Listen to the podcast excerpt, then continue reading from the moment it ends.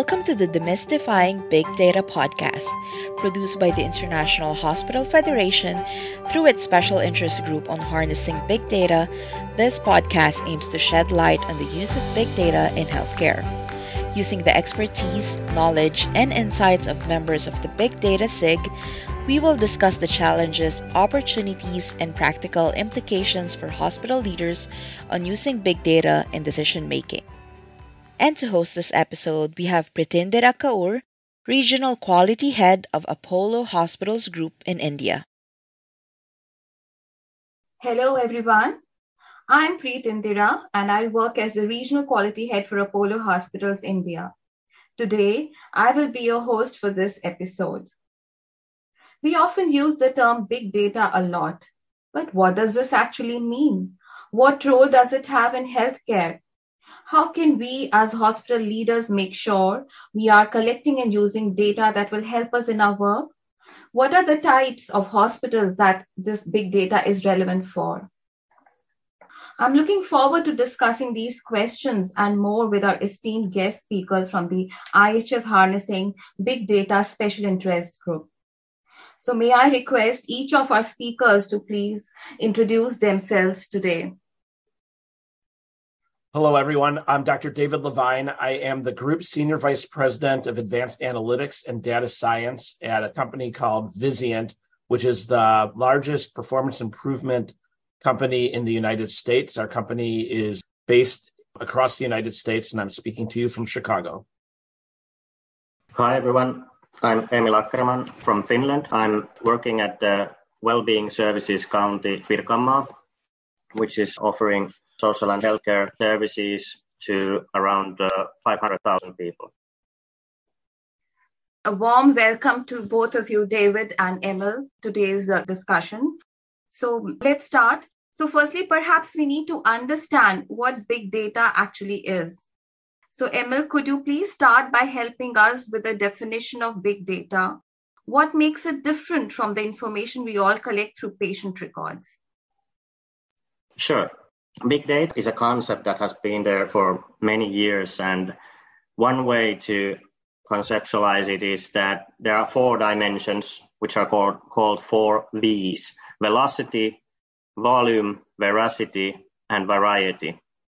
So, in a way, big t- data can be you can describe data in your hands to be big if it's of big volume, it is updated frequently, you have data in several different formats and, and also you might have some issues related to how, how truthful the data is, which is related to veracity. But in general, I would say that that's just a concept. The main main point in talking about big data is is actually about what data can do for you in your organization. How can you be better how your organization can be better through better utilization of data. And in the end, it really doesn't matter whether it is big or small data as long as you will get benefits from the data in, in a way of supporting your decisions, for example. Thank you, Emil. This is very interesting. So now let's go to David. David, can you please tell us why do we need big data in healthcare?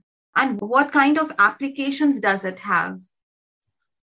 Yeah, sure. You know, medicine is rooted in science. Scientific method and data is really the basis of this. You know, as the cost of you know healthcare across the world continue to increase, you know, being more and more of the cost for you know any country providing healthcare, more and more it's important to make sure that we are providing the best resources for the right right patients, right causes.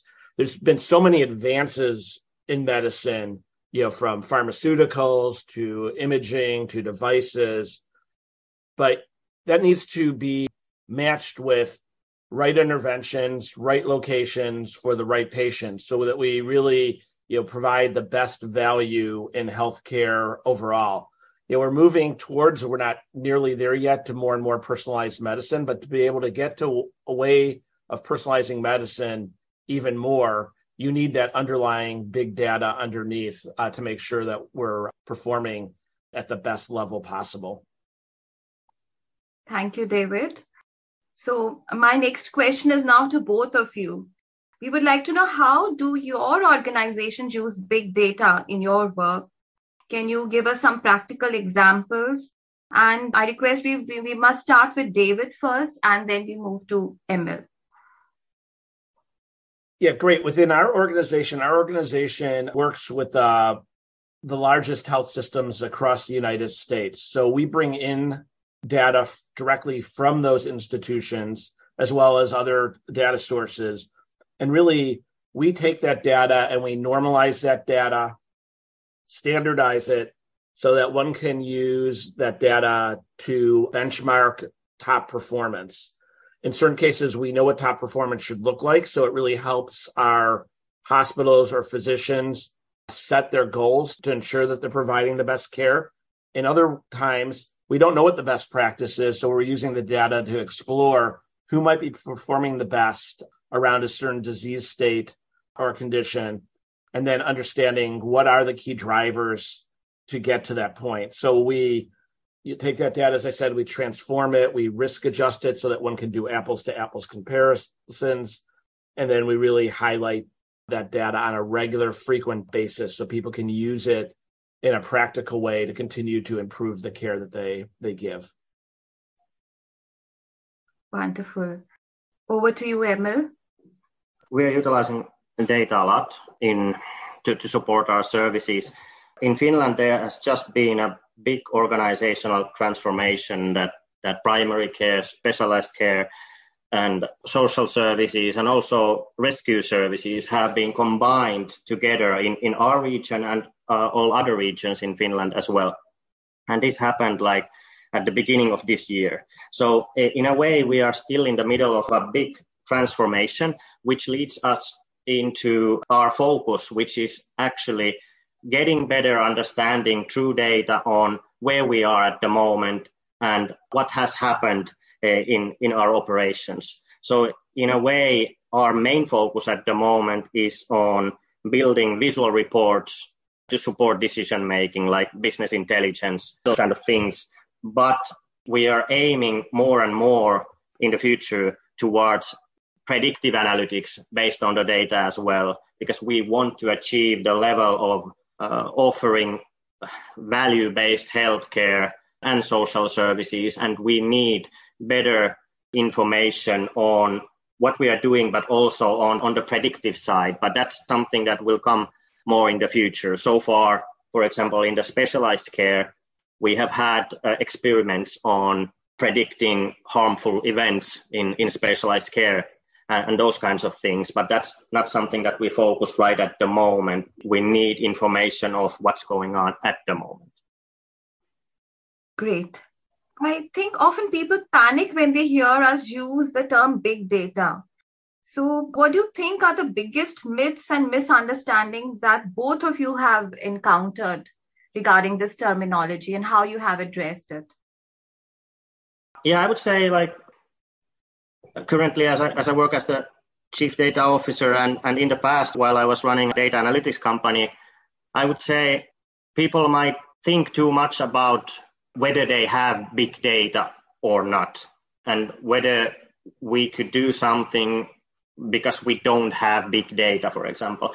But th- that's, like I said before, that's not the main point. The main point is that is there certain information that would help you to become better, to do things better in your organization? And if there is, how data can help you? How should you define for example, visual reports or machine learning algorithms and, and so on, that would bring you most benefit in terms of information so that you know what to do next. And that's my main point that you shouldn't be thinking too much about whether your the data you have is big or not, because you, you should think about the business problems, the operational problems that you have, and what information would you need in order to improve. Over to you, David. Yeah, I think one of the biggest myths is that there's an easy button out there that you just buy some big data technology or you create it yourself if you're a build yourself and like instantly, like you've got all the problems solved. So this is a journey. You know, technology is advancing. I think our journeys are going faster than they have in the past, but they're still journeys. You know, and so there's no easy button. There's no quick fix. There's a lot in medicine, although it's science based, that really is unknown. And so even if we had all the data instantly and we're able to process all that data, we're not going to have all the answers right away with that. I think the one other myth is that it's not just about, although we're talking about the data, it's not just having the data or visualizing the data. It's really the culture change of using the data to drive change or to you know, reinforce that you're on the right path for whatever you're trying to change. And it's not something that, although Emil and I have definitely worked on the technology side, that you know it's not just sitting you know with the IT department or the chief data officer, but really to utilize big data. It involves everyone within within the healthcare organization. Everyone has a role or is utilizing data, and that really is a a cultural change as well, especially as we move to more data. And I totally agree with Emil. It's not how much you have. There's not a magic number that defines big data but it, it's the utilizing data. And, a, and one last quick thing is people think that the data has to be absolutely perfect for all decisions. And absolutely, for depending on what you're working on, you need it to be perfect or close to perfect. But there's I also see paralysis that if you can't get the data 100% perfect for everything, then you can't use it at all, and that's a fallacy. I'd like to add on that. I fully agree with what David said regarding the, the cultural aspect, it's definitely like the big data and, and knowledge management, uh, another term. They are both like technology involved, but that's, I would say, like 50% is technology maximum. It's a lot about cultural change, change management, how things could be different if we would utilize the data better. And if you build nice reports or machine learning algorithms, for example, if you are not using them, it really doesn't matter what you did technologically. So in a way, we cannot stress enough uh, the change management aspect on actually taking full advantage of big data. So, David and Emil, it's, it's really empowering to hear, you know, how much of a culture change the use of big data and analytics can bring about. I think that is the way forward for all healthcare organizations because we all struggle with the culture change and change management. You know, moving on to my next question. So, there will be many hospital leaders who are listening to us right now and who feel that they don't know where to start to incorporate big data into their work so, David, can you please suggest what should be the various steps in using big data? If you were giving advice to a hospital leader at the start of their big data journey, what do you think are the steps that they need to take? Yes. So, actually, as part of uh, IHF, our, our big data uh, special interest group, myself, Emil, and a lot of our peers as part of that group have actually worked on sort of identifying for lack of a better term, our big data roadmap. And we've identified as a group, and this is backed up, you know, within um, within industry, you know, five key steps to the journey of how do we do big data well. Those include number one, collection. Number two, storing and refining. Three, visualization. Fourth, collaboration. And the fifth area, then standards and accreditation. And I know you'll ask us a little bit more about this, you know, as follow up, but additionally, the plan for the big data special interest group of IHF is that this is really the beginning of us trying to disseminate. This is an introduction of a year and probably a multi-year you know program of disseminating information in these five areas and really best practices and whatnot. So I'm really, really excited about this, and we'll have multiple resources that are coming out of this group in various forms to help. But, you know, as one quick hit, you know, is again, is to start somewhere, starting in, in the first area in, in data collection. but not boiling the ocean. You don't have to do everything from the get go, but it's doing doing something that's intentional. And in general, I tend when working with hospitals across the US, especially when starting out or struggling, is look for those quicker wins. You don't have to solve the hardest problem first. Like build up a track history of solving still things that are important to be working on, where you have a better confidence of being able to win and build on and build from there. Emil, perhaps you could talk us through a few of the questions on the roadmap that can answer at each of these stages. You can take us through one by one each of these uh, stages, please. Yeah, just a few thoughts. Like David said, it's important to kind of start small, step by step. You cannot build everything at, at once. But but still, like there are these steps of starting from collection to utilizing data and collaborating with, with data. You still have to get the basics right. And it really starts with collecting data. For example, how people are inputting data to the ele- electronic health records, if you have the electronic health records in the first place. But the main point is that you have to understand the the big picture, all the steps, and then you select one area. For example, emergency unit, for example. And then you start thinking about like, are, are we collecting the data in a way that it is usable in terms of later analysis based on that data or in terms of utilize an artificial intelligence on top of that. You really need to start there to check what is the quality of data and the veracity of data where you are at the moment and start improving there. And then think about the next step, storing data. How have we done that so far? What could we do to improve that step? And in a way, you have to go through all the steps. You don't have to make a solution right away which tackles the whole hospital, example.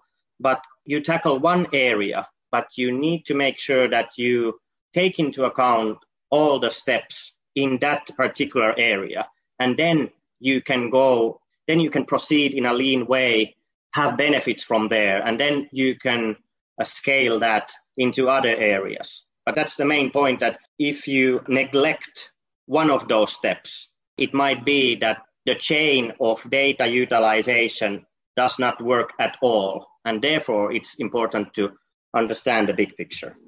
Can I add one quick thing? Totally agree with what Emil said. One other thing that's important in your journey with big data is to include your key stakeholders and especially your clinicians around that data that it can't be done in a void by the IT and the data people.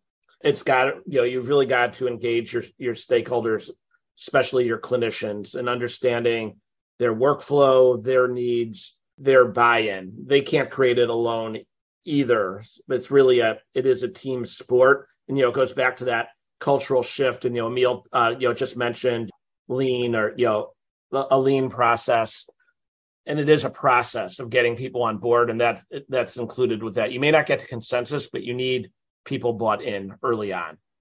Also, that's important what David said.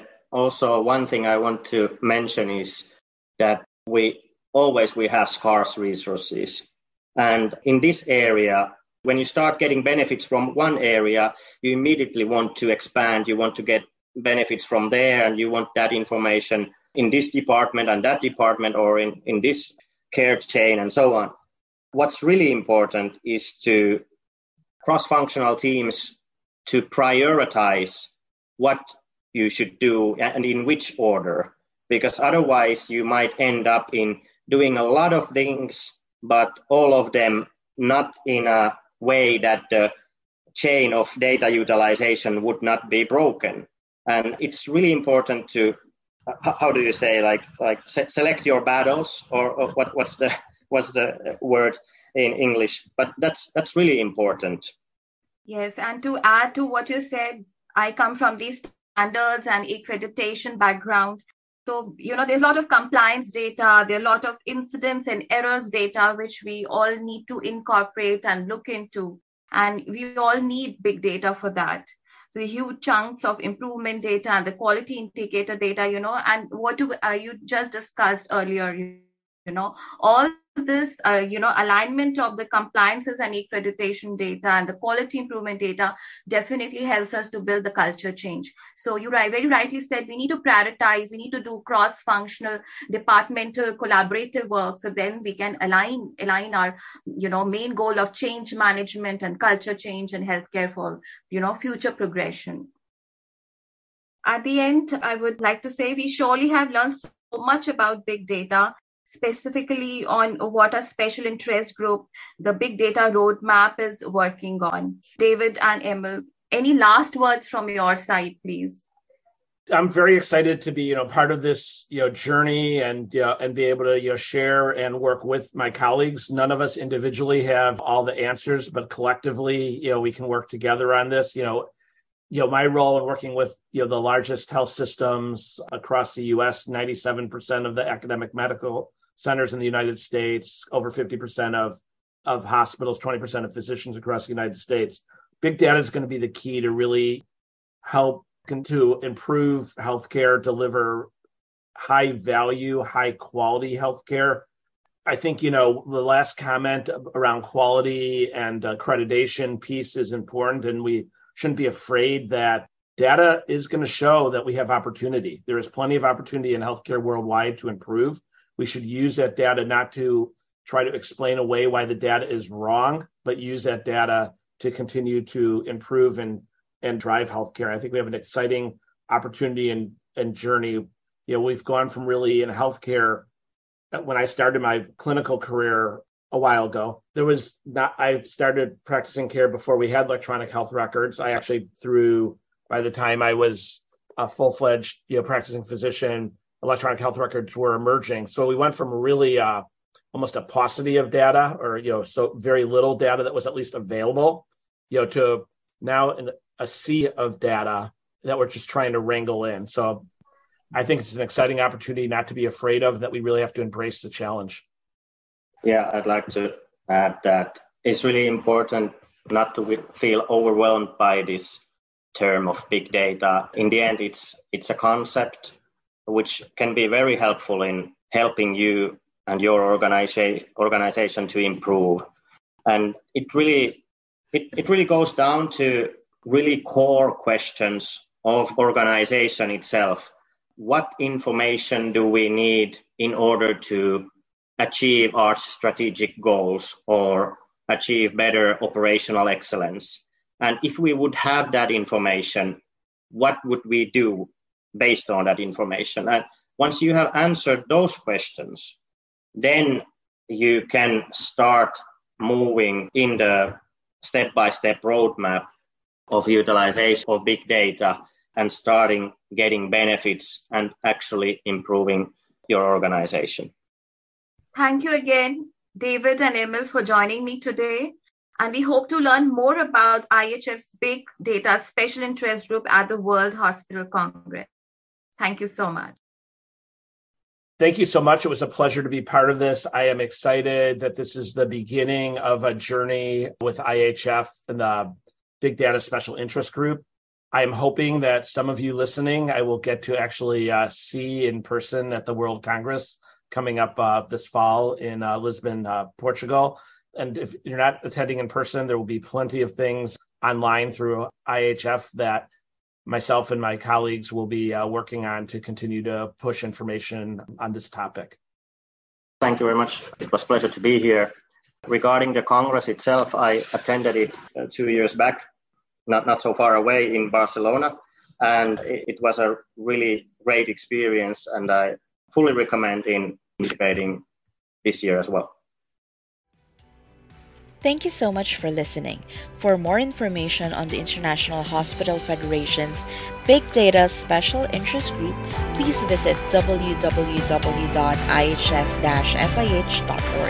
Goodbye!